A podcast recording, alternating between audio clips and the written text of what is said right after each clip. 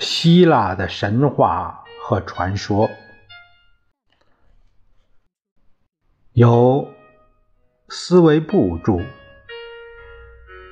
楚图南翻译，事了播讲。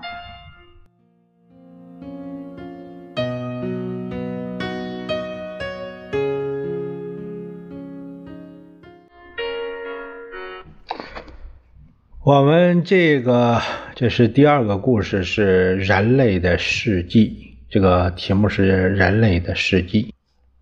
神奇创造的第一季的人类，乃是黄金的人类。这个神奇啊，它拼音发现是拼音，现在拼作奇神奇。这个神奇呢，就感觉很怪的。嗯，它。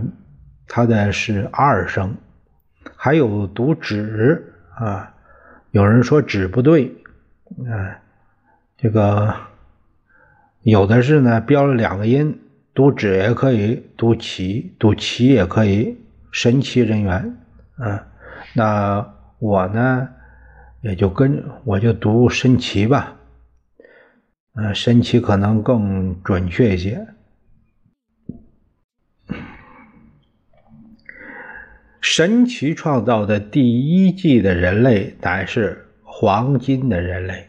这时，克洛诺斯，也就是萨图恩统治天国。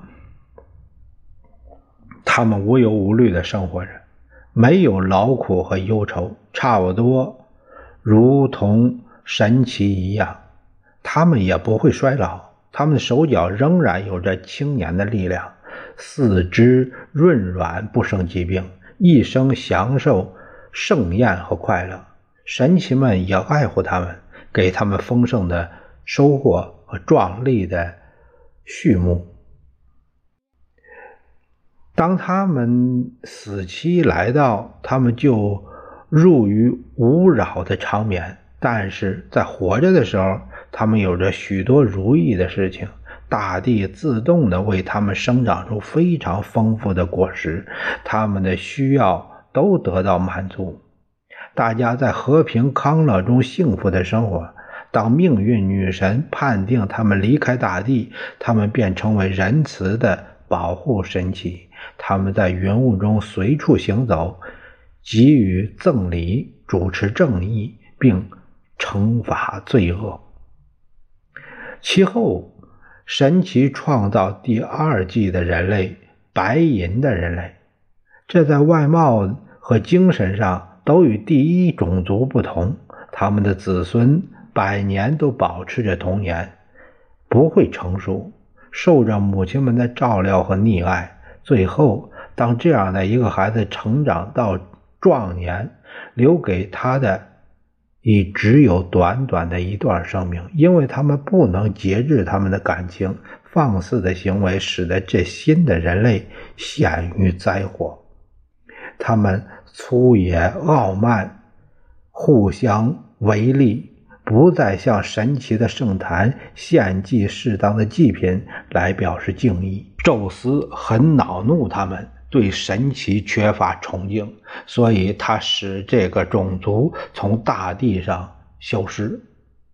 但因为这白银的种族并不是全然没有道德，所以不能不有某种光荣。在他们终止人类生活的时候，他们仍然可以作为魔鬼在地上漫游。现在，天父宙斯创造了一种第三纪的种族——青铜的人类。这又完全不同于白银时代的人类，残忍又粗暴，习于战争，总是互相杀害。他们损害田里的果实，并饮食动物的血肉。他们的顽强的意志，如同金刚石一样坚硬。从他们宽厚的两肩生长出无可抵抗的巨臂，他们长着青铜的甲，居住青铜的房子，并以青铜的工具操作。因为在那会儿还没有铁，但他们虽高大可可怕，且不断互相战争，却不能抗拒死。当他们离开晴朗光明的大地之后，他们就下降到地府的黑夜里去。当这个种族也完全被死灭，克洛诺斯之子宙斯创造了第四纪的种族。他们依靠大地上的出产来生活。这种新的人类比以前的人类都更高贵而公正。他们乃是古代所称的半神的英雄们，但最后他们也陷于仇杀和战争。有的在特拜的城外为俄狄浦斯国王的国土战争，有的为美丽的海伦乘船到特洛亚原野。当他们在战斗和灾祸中结束了地上的生存，宙斯把天边的。暗黑的海洋里，向着光明的极乐岛分派给他们，在那里，他们过着死后宁静而幸福的生活。每年三次，富饶的大地给他们甜蜜果实的丰收。古代诗人赫西俄德说到人类世纪的传说，他以这样的感慨结尾说：“唉。”假使我不生在现在的人类第五纪，让我死得更早，或出生的更晚吧，因为现在正是黑铁的世纪，这时的人类全然是罪恶的，他们日以继夜的工作忧虑，神奇是他们愈来愈深的烦恼，但是最大的烦恼却是他们自己给自己带来的。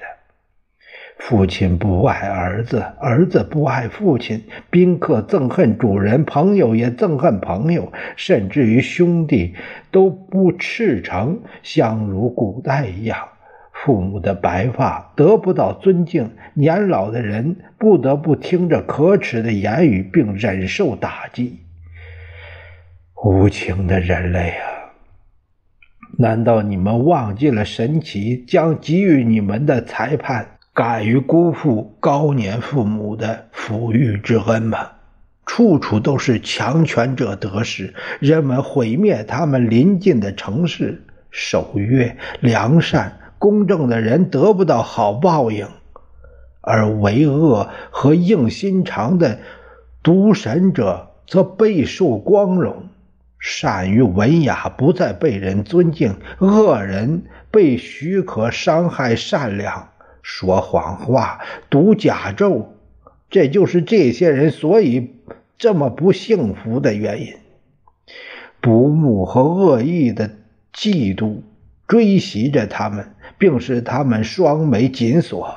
直到此时，还常来地上的至善和尊严的女神们，如今也悲哀的以白袍遮蒙着她们美丽的肢体。